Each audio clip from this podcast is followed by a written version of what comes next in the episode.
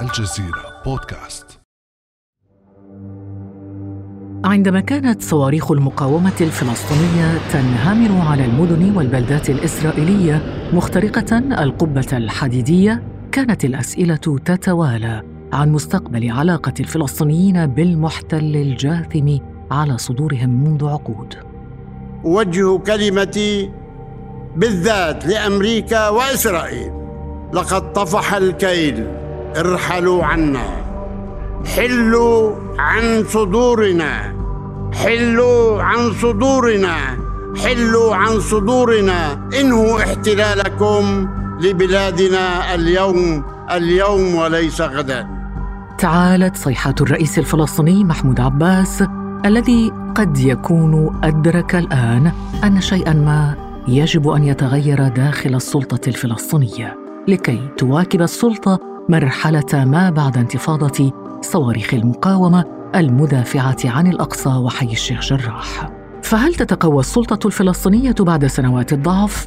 وإلى أي مدى اقترب حلم الدولة الفلسطينية؟ وما الحد الأدنى المطلوب لوحدة القرار الفلسطيني؟ بعد أمس من الجزيرة بودكاست أنا خديجة بن جنة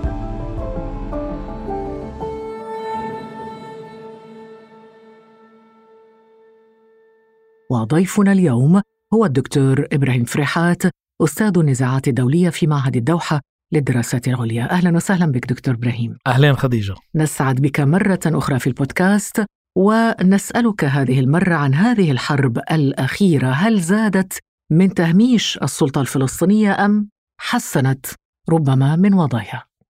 هذا يعتمد على أي مستوى نتحدث. إذا تحدثنا على المستوى الداخلي فبكل تأكيد هذه المواجهة الأخيرة بأقل تقدير يمكن القول أنها أظهرت عجز وفشل المشروع التفاوضي للسلطة الفلسطينية والمتمثل بنموذج مفاوضات أوسلو الذي حكم المرحلة منذ عام 1993 أثبت أن هذا النموذج هو عقيم لم يؤدي إلى نتيجة للدفع بالمشروع الوطني الفلسطيني إلى الأمام. ووقف عاجزا أمام الاعتداءات الإسرائيلية المتكررة على الفلسطينيين في الشيخ جراح وفي غزة. فلم يقدم شيء وحتى الخطاب الذي ألقاه محمود عباس كان فارغ المحتوى ولم يرتقي إلى مستوى المواجهة التي يخوضها الشعب الفلسطيني.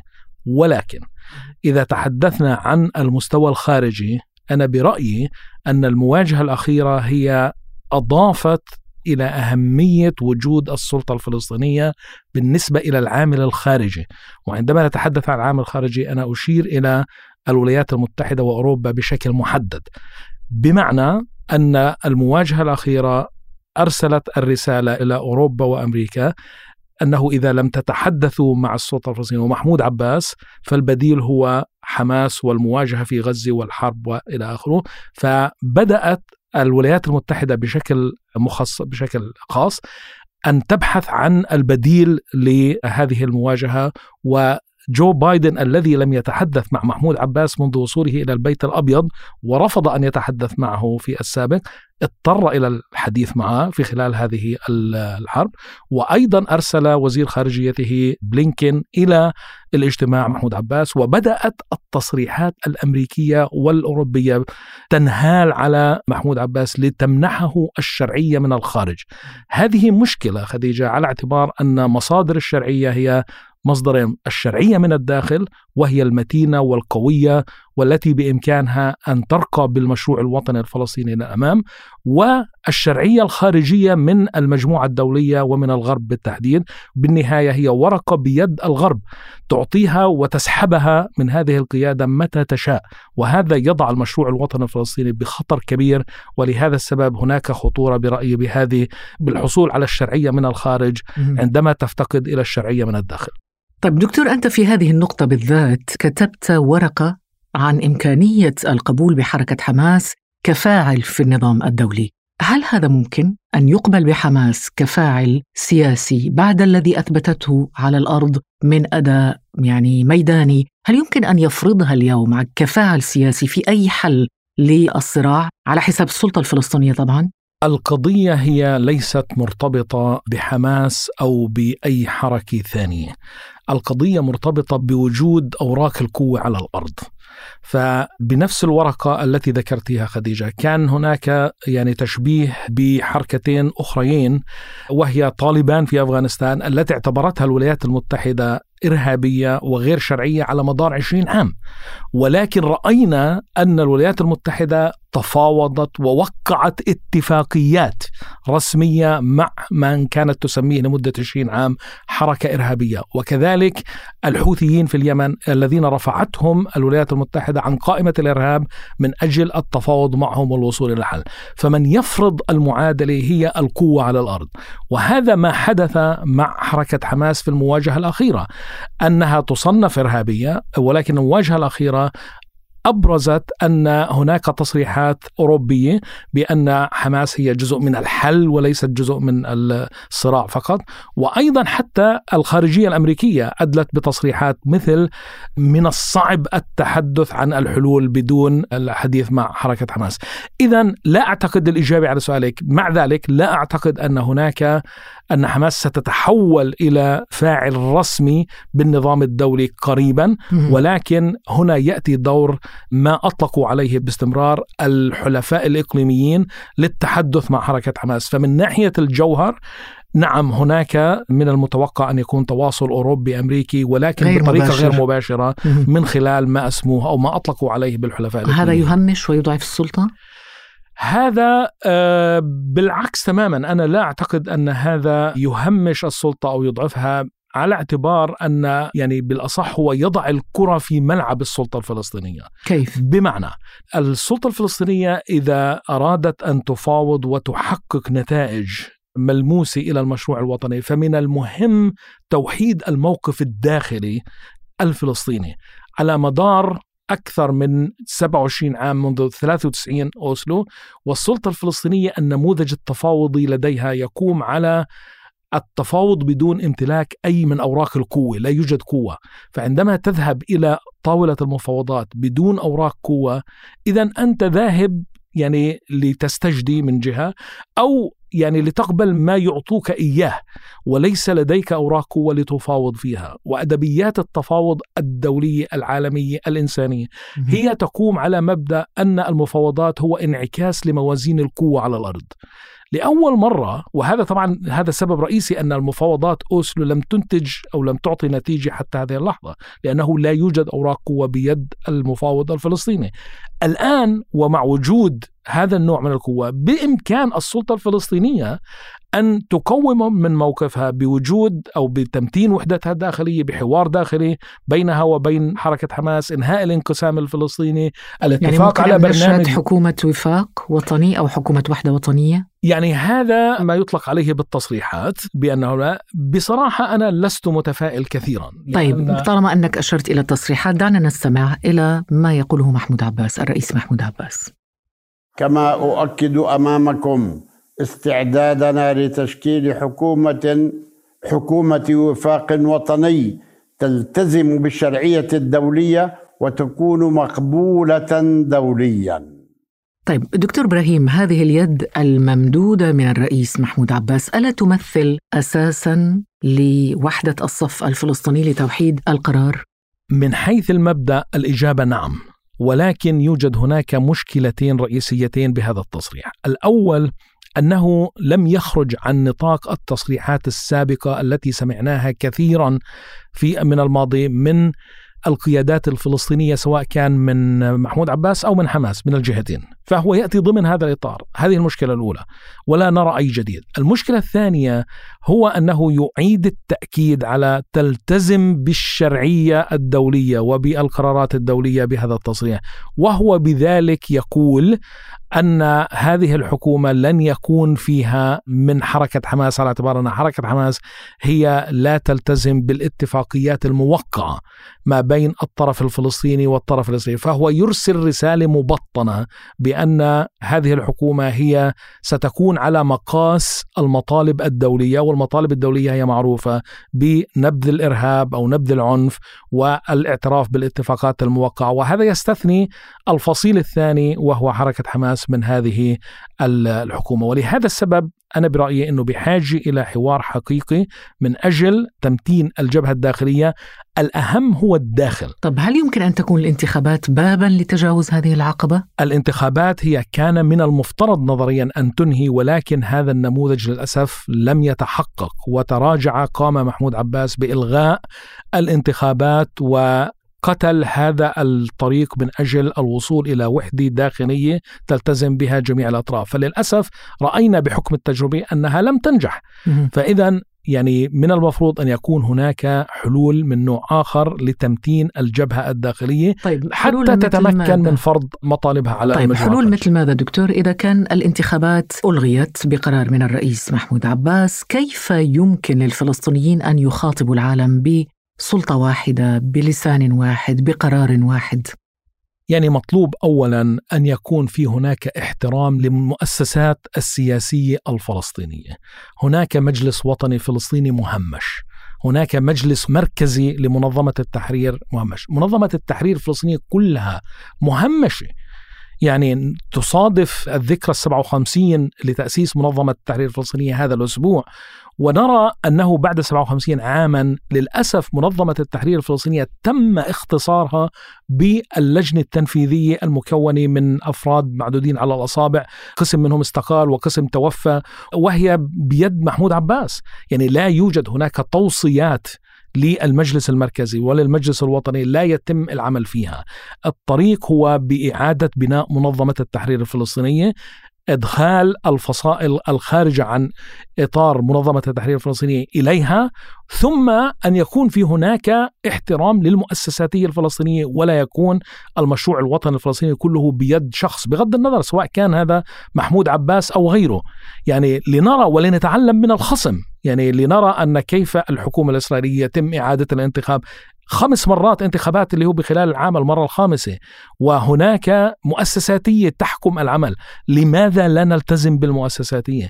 طيب دكتور إبراهيم فرحات إذا كان الوضع بهذه المأساوية هذا يعني أنه حلم الدولة الفلسطينية مجرد سراب بكل ألم ومرارة خديجة الإجابة أنه إذا احتكمنا إلى النموذج التفاوضي الحالي مع الغرب ومع إسرائيل فالإجابة نعم هو سراب. أنا لا أرى بأي حال من الأحوال أن النموذج التفاوضي بغض النظر عن اللاعبين فيه يؤدي إلى دولة فلسطينية ذات ديمومة وكرامة توفر الكرامة للمواطن الفلسطيني.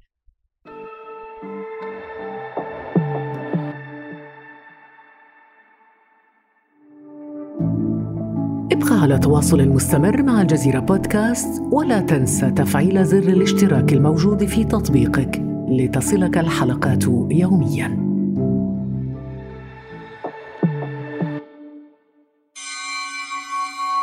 مع أنه دكتور إبراهيم هناك تصريحات غربية تصريحات أمريكية عادت لتتحدث اليوم عن الدولة الفلسطينية. واستمعنا مثلا إلى تصريح وزير الخارجية الأمريكي أنتوني بلينكن يتحدث عن حق الفلسطينيين في أن يعيشوا في دولتهم. دعنا نستمع أولا. It's vitally important that, uh, that Palestinians feel hope. من المهم جدا أن يشعر الفلسطينيون بالأمل وتتاح لهم فرصة العيش بأمان. كما هو حال الإسرائيليين. وأعتقد أن هذا من مستلزمات المجتمعات والحكومات الديمقراطية. لذلك أعتقد أن هذا الأمل والشعور بالأمن والكرامة يمكن إيجادها في دولة فلسطينية. دكتور إبراهيم فرحات استمعنا الآن إلى وزير الخارجية الأمريكي أنتوني بلينكن يتحدث عن حق الفلسطينيين في العيش في دولتهم في دولة فلسطينية. هل هذا يبعث الأمل من جديد؟ للسلطة الفلسطينية أو يقوي موقعها ويبعث الأمل لدى الفلسطينيين أيضا بشكل عام ربما يبعث الأمل إلى السلطة الفلسطينية ولكن لا أعتقد أنه يبعث الأمل للمواطن الفلسطيني أو للمراقب للمحلل السياسي الذي يراقب الأحداث. الاعتراف أو ضرور أو المطالبه بالاعتراف بدولة فلسطينية من الموقف الأمريكي خديجة هو ليس بجديد، يعني تحدث عنه جورج بوش وتحدث عنه بيل كلينتون وتحدث عنه الجميع، ولكن المشكلة هي ليست بالحديث عن دولة فلسطينية، المشكلة هي على ما تحتويه أو على جوهر هذه الدولة الفلسطينية، وجوهر الصراع خديجة هو القدس. و بالنسبة إلى الموقف الأمريكي والموقف الإسرائيلي بالنسبة إلى القدس هو لا يرقى إلى الحدود الدنيا الدنيا للمواطن الفلسطيني بأن يرى على الأقل أن هناك دولة فلسطينية عاصمتها القدس الشرقية. هذا ولنأخذ يعني لنفحص مدى جدية واختبار مدى مثل هذا التصريح. أن الإدارة بايدن وبلينكن الذي يتحدث بمثل هذه التصريحات هو جاء بعد ترامب والذي نقل السفارة الأمريكية من تل أبيب إلى القدس ولم يعيد نقل السفارة إلى تل أبيب من جهة وحتى إذا افترضنا أنه غير قادر. لم يعيد فتح مكتب منظمة التحرير الفلسطينيه في واشنطن. فإذا هو ليس بقادر على الأخذ موقف فيما يخص القدس فكيف من الممكن أن تكون هناك دولة فلسطينية يعني تكون تحتوي أو نعم ولكن هناك خطوات أخرى إيجابية مثلا تجاه الأونروا زيارة بلينكن إلى الأراضي الفلسطينية لقاء مع محمود عباس هذا كله إيجابي أليس نعم كذلك؟ بكل تأكيد إذا ما قيس بالمقارنة مع آه، موقف إدارة ترامب ولكن يعني نحن عدنا إلى لا أريد أن أقول إلى الوضع الذي سبق ترامب بل على العكس أقل منه. يعني أعاد 360 مليون دولار مساعدات وأنا باعتقادي هذه ليست الإشكالية. المشكلة هي ليست مال المشكلة جوهر الصراع الذي لا يجب أن يحيد ذهن وقلب وعقل المواطن الفلسطيني عنه هو القدس. ماشي؟ هذا هو الأساس وليس ب 360 مليون دولار وليس بإعادة فتح القنصلية. مش مبلغ كبير يعني نعم 360 نعم. مليون دولار. نعم. لكن ربما يعني يحسن وضع السلطة اقتصاديا و... و... وترامب عرض أكثر من ذلك بكثير عرض ل 50 مليار دولار. من أجل اللي هو تسويته إلى آخره. هذا والفلسطيني رفضها بكل هذا وسيرفضها. القدس ليست للبيع. هذا هو الشعار والمبدأ الفلسطيني الذي يحكم موقف المواطن الفلسطيني ولا يجب أن يفهم بطريقة خاطئة لا من هنا ولا من هناك. ولهذا السبب أنا لست متفائل عندما أقول بالنموذج التفاوضي الحالي لأن النموذج التفاوضي الحالي هو سيقود إذا حصل هناك اتفاق إلى موقف أقل بكثير من موضوع القدس وهكذا انهارت المفاوضات السابقة. إلا إذا كما ذكرت أنه تم تقوية الموقف الفلسطيني وبناء مؤسساته وبناء وحدة داخلية وبناء تماسك فلسطيني بإمكانه أن ينتزع هذا انتزاع. القدس لن تعطى مجانية القدس تنتزع. وهذا من الموقف الصلب. وهذا بمقاومة شعبية سلمية مستمرة بشكل مستمر لا تتوقف ليست موسمية.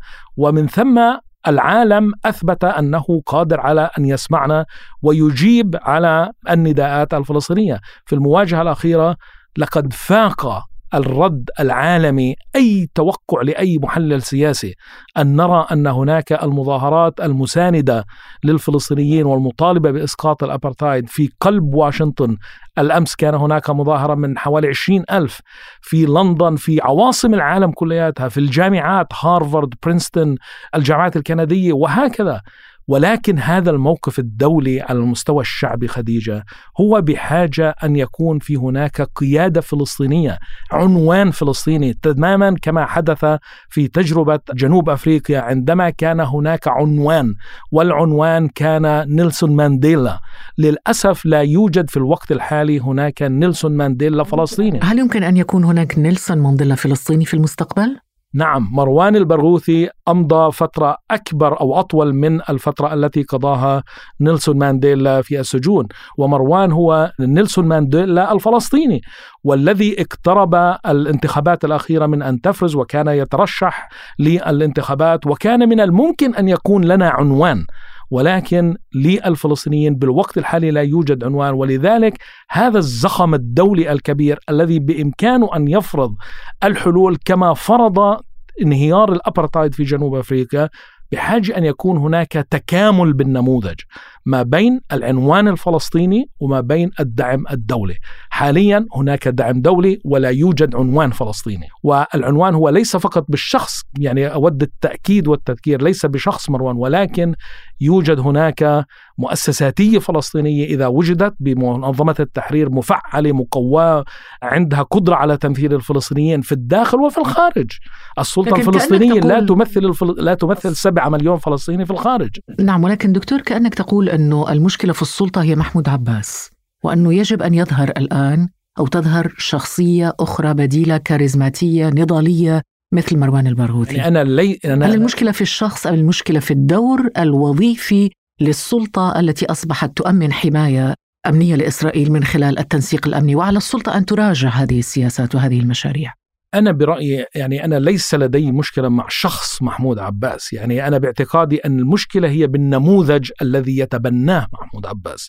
يعني أنا متأكد أن محمود عباس وطني ويريد إقامة دولة وليس شك لدي شك في نواياه ولكنه يتبنى المنهج العقيم الذي لا يؤدي. يعني لنفرض أن أتينا اليوم بنيلسون مانديلا أو جيفارا أو غاندي. ووضعناه مكان محمود عباس هل سيقيم دولة فلسطينية؟ الإجابة لا ضمن المنهج الحالي مم. الذي يتبناه محمود عباس لن يقوم بأي شيء لأن المشكلة هي في المنهج من المسؤول عن هذا المنهج؟ المسؤول بالوقت الحالي هو محمود عباس بحكم احتلاله لموقع اللي هو رئيس السلطة الوطنية الفلسطينية ومنظمة التحرير الفلسطينية وحركة فتح. فهو من يتحمل هذه المسؤولية في الوقت الحالي بحكم وجوده في هذا الموقع. ولهذا السبب إعادة تفعيل المؤسساتية الفلسطينية من الممكن أن تنتج الشخصية المناسبة سواء كان مروان البرغوثي أو غيره. تكون الشخصية المناسبة في السلطة الفلسطينية؟ لماذا نذهب إلى مروان البرغوثي في السجن؟ وأمامك إسماعيل هنية أمامك خالد مشعل أمامك السنوار أمامك شخصيات من الفصائل فصائل المقاومة. هل هذه الشخصيات لا تصلح لقيادة البيت الفلسطيني؟ هذا سؤال مهم جدا. أنا أعطيت مروان البرغوثي كمثال ولكن الإيجابي هو من تفرزه المؤسساتية الفلسطينية ليكن هو العنوان سواء كان مروان أو غيره أو إسماعيل هنية أو أي أي مسؤول فلسطيني. حتى لو محمود عباس بالمناسبة كما ذكرت أنا ليس لدي مشكلة في شخص محمود عباس. حتى إذا أفرزت المؤسساتية الفلسطينية محمود عباس نفسه أنا باعتقادي هذا سيعطيه دفع وقوة بإمكانه أن يقوي موقعه ويستطيع التفاوض ويستطيع تحقيق الإنجاز. كيف ترى المستقبل؟ المستقبل يعني بالنسبة أنا للسلطة مستقبل السلطة الفلسطينية.